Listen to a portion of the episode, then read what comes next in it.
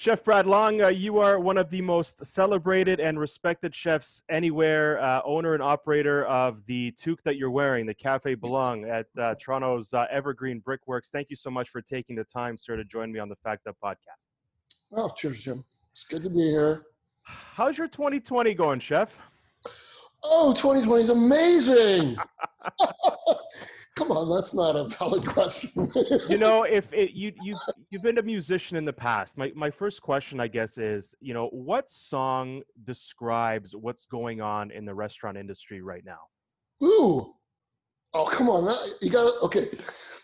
I'll work on several, maybe. Yeah. I, I have to think about that one for a second. Think about it. We'll come back to it. Well, I mean, it's sort of like, it is kind of like Stormy Monday, right? Which is, which is an old blues song. It's really just about working. You know, and basically it's, and this is the attitude of how I'm getting through it. So maybe I'll just choose that song without giving it a lot of thought, because because Stormy Monday is really just about working and getting a paycheck and trying to live otherwise, right? Working toward, you know, the eagle flies on Friday, and, and Saturday night I go out to play. So we don't get to do any of that. So I think that that's what everyone's just jonesing for. And that's what I found, to be honest, was going on in the restaurant, is that we could only really open the patio. And then we did. And then we realized no one, my clientele, didn't want to go inside. They said, no, no, no, no, no. We just want to someplace safe, someplace good. And uh, just please just keep it simple. And, and I don't know, that was the key. I just listened to my staff and the other people that were coming, instead of having some big, well, you know, everything from, it's all about me.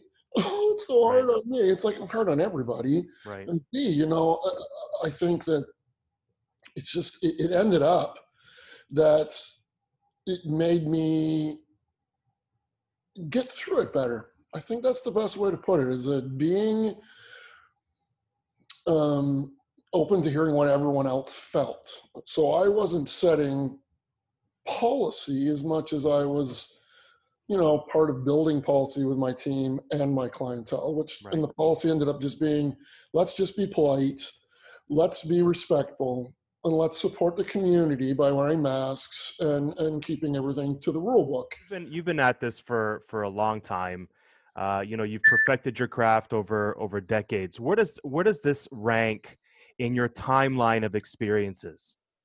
Ooh, see, these are good questions, man. Thanks, man. um, it's pretty iconic, actually. I mean, I've never really experienced anything like this quite. I don't know. I mean, that's that's that's flat out. I've never experienced it. That's because no one has. Because this is worldwide right now. Anyone who's alive is, it's pretty rare. I mean, my great, yeah, my great grandfather. Uh, actually, my name, my middle name is Charles, and Charles Long died in the Spanish flu pandemic. Wow. In my hometown in in Norfolk County. So, you know, I, I mean, I didn't even know that until the pandemic. My brother said, my older brother said, oh, did you know that our great-grandfather died from? Wow. And that sort of brings it all like right into focus really quickly, where you real, first it's like, um, and then you realize, oh, this has touched my family. This is serious. And, and I think the thing I throw in here now is that no one seems to quite clue in that we're doing better because of the masks and the social distances and the shutdowns, then on the same timeline as other pandemics. Mm-hmm. I think we are smarter. At least we know what the word virus means. Right. There's a right. lot of stupid people out there who think virus means something far more insidious than it is, just like bacteria, right? Right. right. I mean, I work, that's the business I work in. We talk about, vi- not so much virus, but bacteria and toxins and contaminants and cross-contamination all the time. We're always trying to keep things in the safest place possible. And when this hit, it's funny, but I mean, talk about icon- is, is we all just looked at each other and it was just like, I don't know what to do. I can't fix it with food. And it's not really even ruining food. It's it's ruining our ability to enjoy food. Right. And we all looked at each other and said, how do you wear a mask when you cook? And then, you know, we started discovering the P P E options, you know, the big shields and all these things. And after a while you realize you know, it's it's mostly that you have to do exactly in a pandemic as a cook, as a tradesperson, the exact same things pretty much that you would do every single day, right? We're still cleaning, sterilizing surfaces, and we're still cooking everything thoroughly, and temperatures and holding and all those things. What's changed really is it hasn't changed that much for cooks. It's all to do with the the building that you're in and how you treat the guests, how you record the documentation, their temperatures, who's coming and going. The common theme that I've been hearing from people is, you know, especially restaurateurs, is we've done everything we can possibly do to make everything safe for people coming and going and eating and enjoying the experience. Are restaurants getting hosed? What, what's the deal here? Are they being singled out in your opinion? All right, let me, let me do this so that it doesn't sound like I... you know, I'm from the the conspiracy side or something. And that is this. My restaurant's in the middle of, a, of the Don Valley, in the middle of a park. And um, it's busy down there right now. People have nowhere else to go. So I've become, instead of what was twelve months ago, sort of the figurative edge of town, now I am the center of the universe for people in the G T A because, you know, it's a safe place to be. You've been told it's okay to go outside. You got to go outside. You got to get exercise. You got to get sunshine. And if you have a dog or you have any kind of romance or family, it gives you a chance to actually get together without risk. So we've had a lot of people on the site.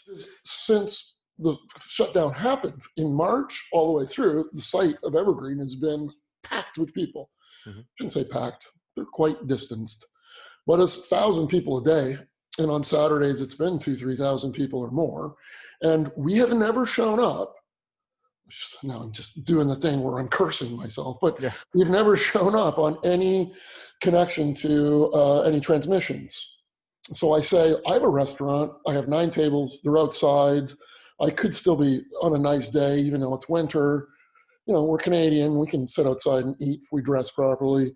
But I'm shut down and I'm not allowed. So I have a beef, and then I know that we're not a transmission spot, and I know we can do it safely, but I I follow the rules. And I do so in the sense that, A, we're all in this together. This isn't on me or my industry or anyone else's. It's different. And if you're a big box store, you have advantages. If you're an insurance company, you have a lot of advantages and also a lot of stories. If you're a huge franchise or a multinational corporation in my industry, you have a way advantage over me as a small independent. Do I feel that that's unfair somehow? No, that's called life. I made my choices. I made my location choice. I built what I built. I run it the way I do, and I serve what I do. And I don't think that you're supposed to blame somebody else for that. If I, if someone had marched me into the Brickworks with a gun to my head and said, "You're going to open a restaurant here and you're going to like it," you know, there's a lot of opportunity to crap at that out. But this, it's, it's not right. I didn't in any way have things imposed upon me by anyone other than, please do this. This is what we need to do. And here, by the way, here's a bunch of supports. You know, have you been inspired by the community support Um, in, in the city that have, you know, a lot of restaurants have, you know, sponsored teams in the past, and, and the memes have gone out and the, and the messages have gone out to, well, now is the time to support that local restaurant that supported you for all these years. Has, have you found inspiration through that? And have you found inspiration from other restaurateurs that have given back and continuously kind of give back to the community, even when, you know, life is hard? Well, I mean, I can... just to put that in immediate perspective, we are by my, you know, restaurant associations, you know, Restaurants Canada and the Ontario Restaurant Hotel Motel Association, of which I'm a member of both, post every year the, you know, the aggregate expected revenues of an average mid, you know, independently owned and the chain restaurants. And, and my restaurant is in that group that gets typically two and a half to four percent profits a year. And I hired a new G M a couple of years ago, and he went through the numbers and went, you don't, you don't really, you just break even, but you give away two and a half percent of your revenue to charity every year, right. and and you show up at the charity events and and and you know and work them and stuff too very often. And, and why do you do that? And the answer is, if you're really good to other people and you're fair and you're reasonable and you pitch in and you try to contribute, it comes back and it protects us all. I'm a, I was, anybody who knows me has heard me rant about community, something that was taught to me by my parents, and, and my father was a huge part of the community he was in. And what I mean by that is, is that he participated in it, right? And, and, and it just made our uh, lives in a small town more stable, yeah, better, last yeah. longer. You have people to turn to. Right. And, and I got to say, my father's funeral was one of those funerals where it was also a spillover room where I'd have to be televised. And, and people just kept coming to me and said, he helped me. He was really nice. I had a problem and he helped me with it. And and right. and, and so you're standing there and you don't really know these things until something really bad happens because life is hard. And I, I got this wonderful realization that that he did what he wanted to do and he did the stuff that was good. And it, in the end, it made his life for him worthwhile instead of – because I watch a lot of people scream into a cell phone now on a social media thing saying how unfair life is and how they should have a right to be open and how it's a conspiracy and this is all bullshit and everything else. And and, and this is where I, I have to come back to is this. I'm pretty sure that's not true. Pretty sure it's not a conspiracy. But I know for a fact you want to get through a conspiracy, you want to get through crappy times, you want to know what to do when life is hard, is, is pull everyone around you closer. I mean, with all the challenges and unpredictability in the in the industry, on a on a, you know, at, at Café Belong, how does how has your menu changed uh, oh, since this whole thing started? I already have a small menu. When the COVID hit, it got smaller because yeah. we just went with first of all that which was, um, you know, important to su- support, like the farmers to some extent, you know, narrowing it down to who needed to keep moving stuff mm-hmm. or else it backs up. And then there's also, you know, you have to have the array of proteins and, and starches, vegetables, garnishes. So all the things that we need, but we had to shrink that down too, because you can't buy a lot. Uh, less staff, so you have less man hours to do all the, the specific mise en place complexities because I mean, you know, this a plate that has twenty-five different moves on it is beautiful and it's interesting and it's a lovely experience to eat, but it doesn't actually make it better than a plate that has five moves on it if everything is properly cooked and beautiful and everything else. So everything got simpler is basically how it goes. But I think the best way to do this is that I sat in the restaurant in April, May, and June, and the beginning of July by myself, and looked from the dining room outward. Three walls of my restaurant are windows. And I just watched walk people past and waved at the people that I knew and just watched the news and listened to the medical reports and tried to understand what everyone else was doing and what the world was doing, what the government would allow me to do. And finally, I could have concluded my brain and I brought in my management team. There's five of us. And I said, look, I don't want to do this. I don't want to do this at all. If we're going to compromise or we're going to sort of kick the can around, I said, this is still good. We still have a pretty restaurant. We still have access to farms. I mean, there's one right there. I'm a local purchaser in season. And people said, oh, what's going to happen to your supply chain? And I'm like, I'm a local purchaser in season. It didn't affect me at all. Right. Uh, I, we have everything that we have. Um, in fact, it, it got a little thin because everyone turned to my supply chain, who they made fun of for you. Why do you buy all this stuff from Ontario? Right. And all of a sudden, right. Can you get some of this stuff from Ontario? And you're like, yeah, there's right. a lot, actually, and it's really good. And I just said to them, I don't want to work hard. I don't want to agonize when I know it's going to be about twenty, twenty-five percent of the revenue and it's going to be hard to pay our bills. It's going to be hard on our staff who can't come back. It's going to be weird on the guests because everything is totally different. And I said, so if we're going to do this, and I just, we all looked each other in the eyes and I said, we're going to enjoy this. We're going to have fun and we're going to make it really, really good. We're going to like be proud of the little piddling bit of business that we can possibly do now. and we are going to try and make people happy and give them some point of joy and nutrition and flavor and camaraderie. And and that's it. I mean, that is the premise of why we reopened, and I'm sticking with that from, from now on in. That's awesome. Yeah. And, and uh, you know, here's the thing.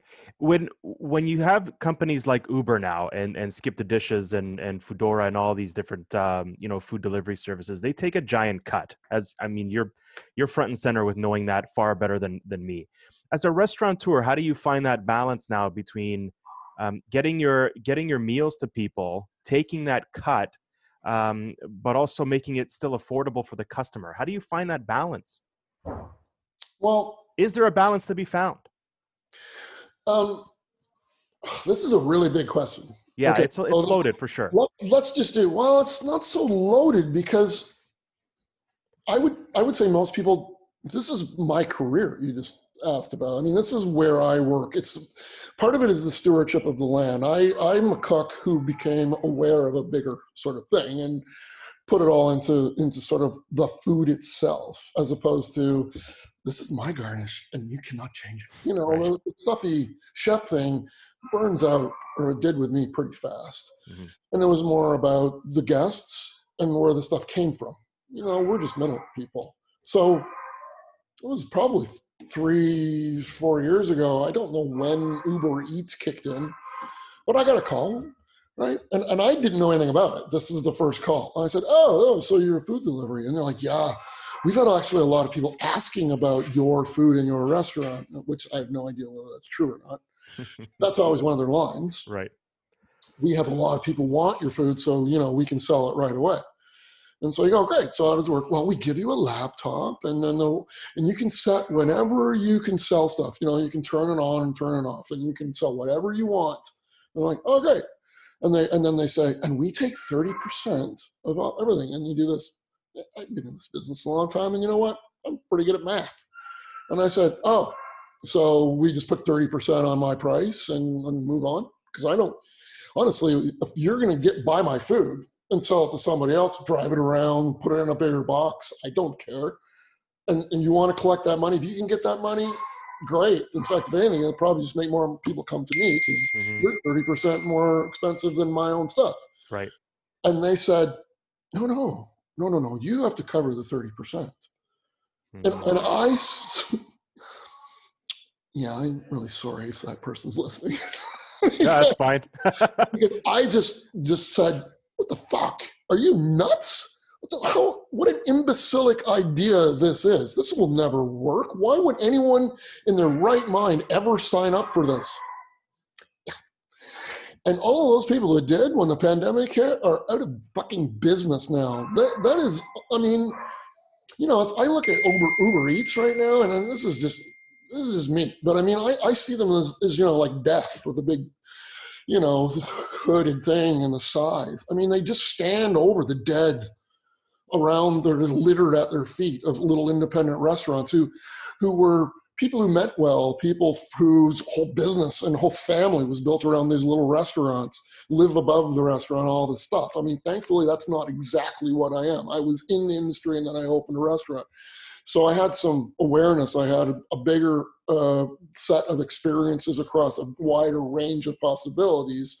I wasn't just like, oh my God, I have to do something. There's a pandemic and I got to deliver my food and you guys will deliver it? Okay, so I'll do it. And they sign up and then they go, how come I owe you more money as the delivery agent than I, I'm losing money and you're getting all my money?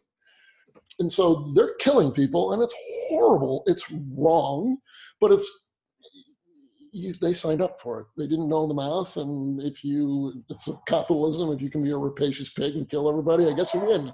Right, right. But ultimately, really what goes on is that it's it's it's just math, right? The the ratios, basically what Uber Eats and, and Skip the Dishes do is they, they are an aberration to the standard that we were welded to probably sixties and the seventies in North America, which is basically a third is the cost of food, a third is all their labor, and then the rent, heat, hydro, linen, crystal cutlery, garbage, all that stuff comes out of the last third, and there's about two to four percent left over to as profit at the end of the thing that you probably not paying yourself, I would imagine, right. goes to an investor, right?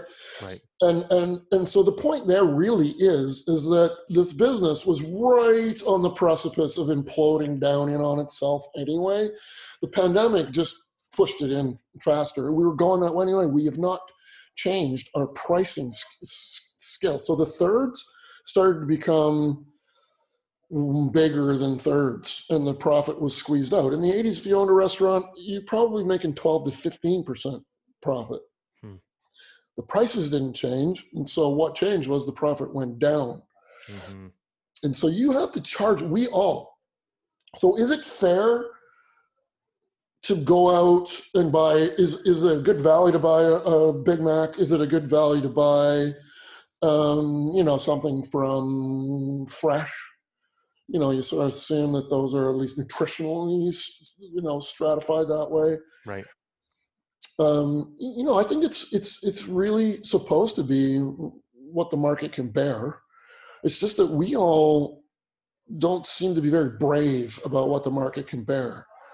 There's a great story, Mark McEwen, when he, and this is why I was at Pronto. He he was building North Forty Four. He took the brigade over to help finish and had to hire North for Pronto. And so I got in there in nineteen eighty-nine. He opened North, and Mark's the one that told me the story, you know, and, and I've heard this via a couple other sort of journalistic channels, is that he opened, everyone went to North forty-four. Pronto was empty for about two months because it was like, we got to go to the new place. There right. wasn't that many people that dined out. This is, you know, nineteen ninety. Mm-hmm. And and he was... Once everyone had gone who goes out to restaurants, they all sort of shifted back to their patterns and came back to Pronto. Pronto went back to being fine. And North was like, because mm-hmm. it was big and it had a big debt load because he just built it. And it wasn't, and it needed to be rammed. And and this is Mark McEwen. He looked at the numbers. He's not a stupid person. He looked at the numbers. He looked at the time. He looked, he looked at the people out the window. He He just took stock of everything and realized this isn't going to work unless I start charging thirty-five, thirty-eight, forty-two dollars for main courses, and every all the prices have to go up. Mm-hmm. And and my response to him is, thank you for being brave enough to do that, because that's we're talking about a guy who's king of the G T A as chef, yeah. Yeah. financially, and and he's well respected, and he's the T V thing, but it's math. That, that got him past all that, and it's also that, like, what I do is worth it. What I buy is good, and what we make, and the room, and the service, and the wine, and everything goes with it. It's worth it. Pay it if you want to come. Yeah. Pay it. Yeah. I um, always, I always feel like I should do podcasts with chefs with a full stomach, man. Like it's, it's always a conversation, and it's like if I'm at least a little bit hungry. Oh man, it's killing me. But I mean, when you, you look at some of the burgers out there that are fourteen, fifteen, sixteen bucks now, and they're still just the shitty frozen patty that's yeah. four bucks. Yeah. So right now, the good thing about North American food through the eighties and nineties and the early two thousands is it was all basically the same. It was all basically priced the same. And and when it was fine dining, it was already really expensive, and you knew it, and you didn't go there anyway because you had to put on a suit, and I don't like doing that shit, so piss off. Right. So now what's happening is that there was like there was this, and then there was everything down here. Right. And and the pandemic killed everything in the middle again because it all started to bubble up.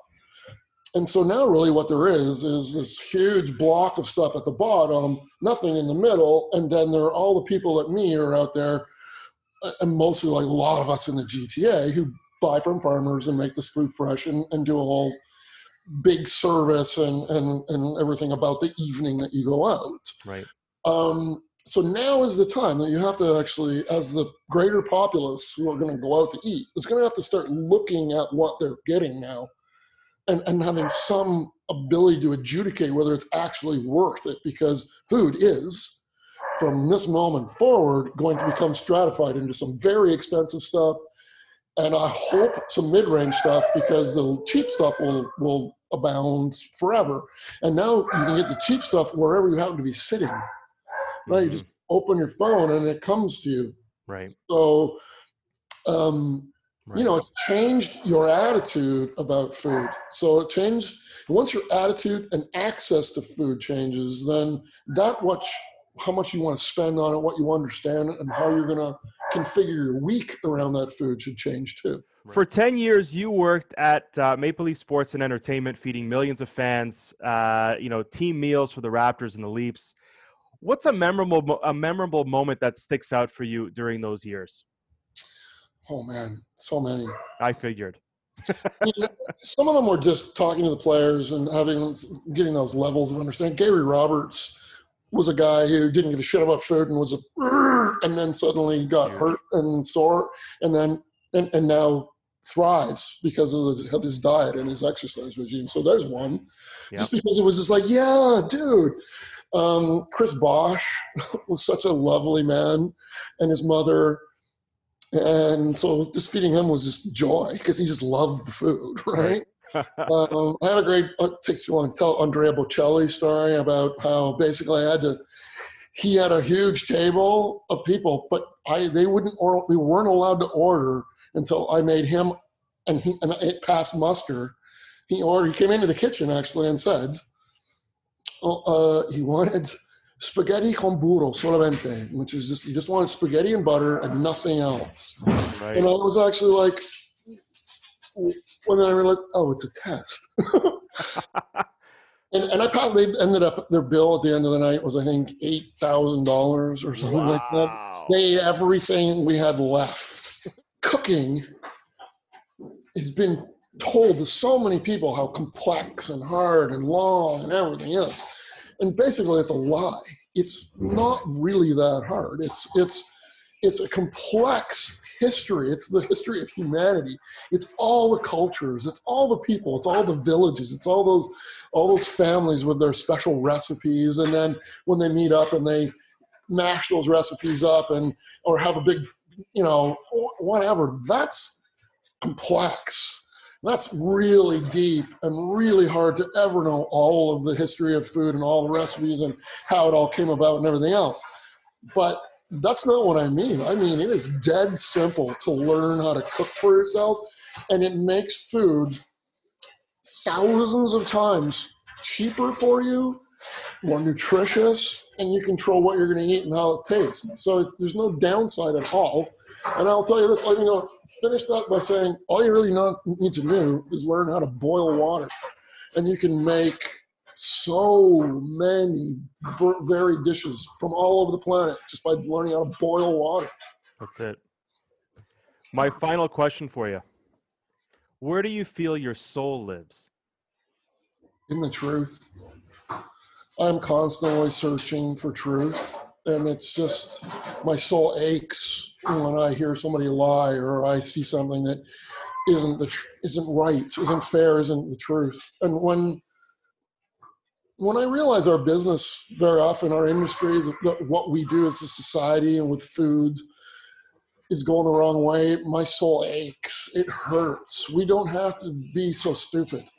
We don't have to be so sure that it's important that we just do something else and then just cram food into our face, because it, it, food is that thing that's supposed to be threaded through all of your life and connected all from day to day. It's the friendships. It's the moments where you sit down. It's the it's the thing that, that energizes you and fuels you and heals you and allows you to concentrate and focus. And and it just brings joy. Uh, even, you know, even in the worst of times, like a can of freaking, you know, corned beef in a trench, I can imagine was the only moment of joy or relief in the most miserable thing I can imagine, which is war. So the idea that we should try and throw that off, let it be mechanized or processed or put into someone else's realm, we should just eat, you know, green soup out of a tube so that we are getting the nutrients we need I, I is unacceptable, and it's sad and it's stupid. And, and like I said, if you know how to do the food thing, if you listened, if you sought out that information, it doesn't take long at all. And you actually eat better and save money. Right. And I'm a restaurateur telling you to learn how to cook and eat at home. So you got to know that's not something that I would say if it was frivolous and dumb. That's right. That's the truth. I love your restaurant. There's been so many photo shoots that I've done there, and, and for Toronto dot com and Yellow Pages. And and uh, my, my boss back in the day, she uh, more my client, she's like, that picture you took at Café Belong with the chicken, I can't get that out of my head. So obviously I'm doing something right, but it's not me. It's it's fundamentally you and your staff. So I thank you. Great team. It's a really good team. I'm, right. I'm really lucky that way. Awesome, Chef. Thank you so much. Take care, man. You too. Cheers. Thank you. Thank you.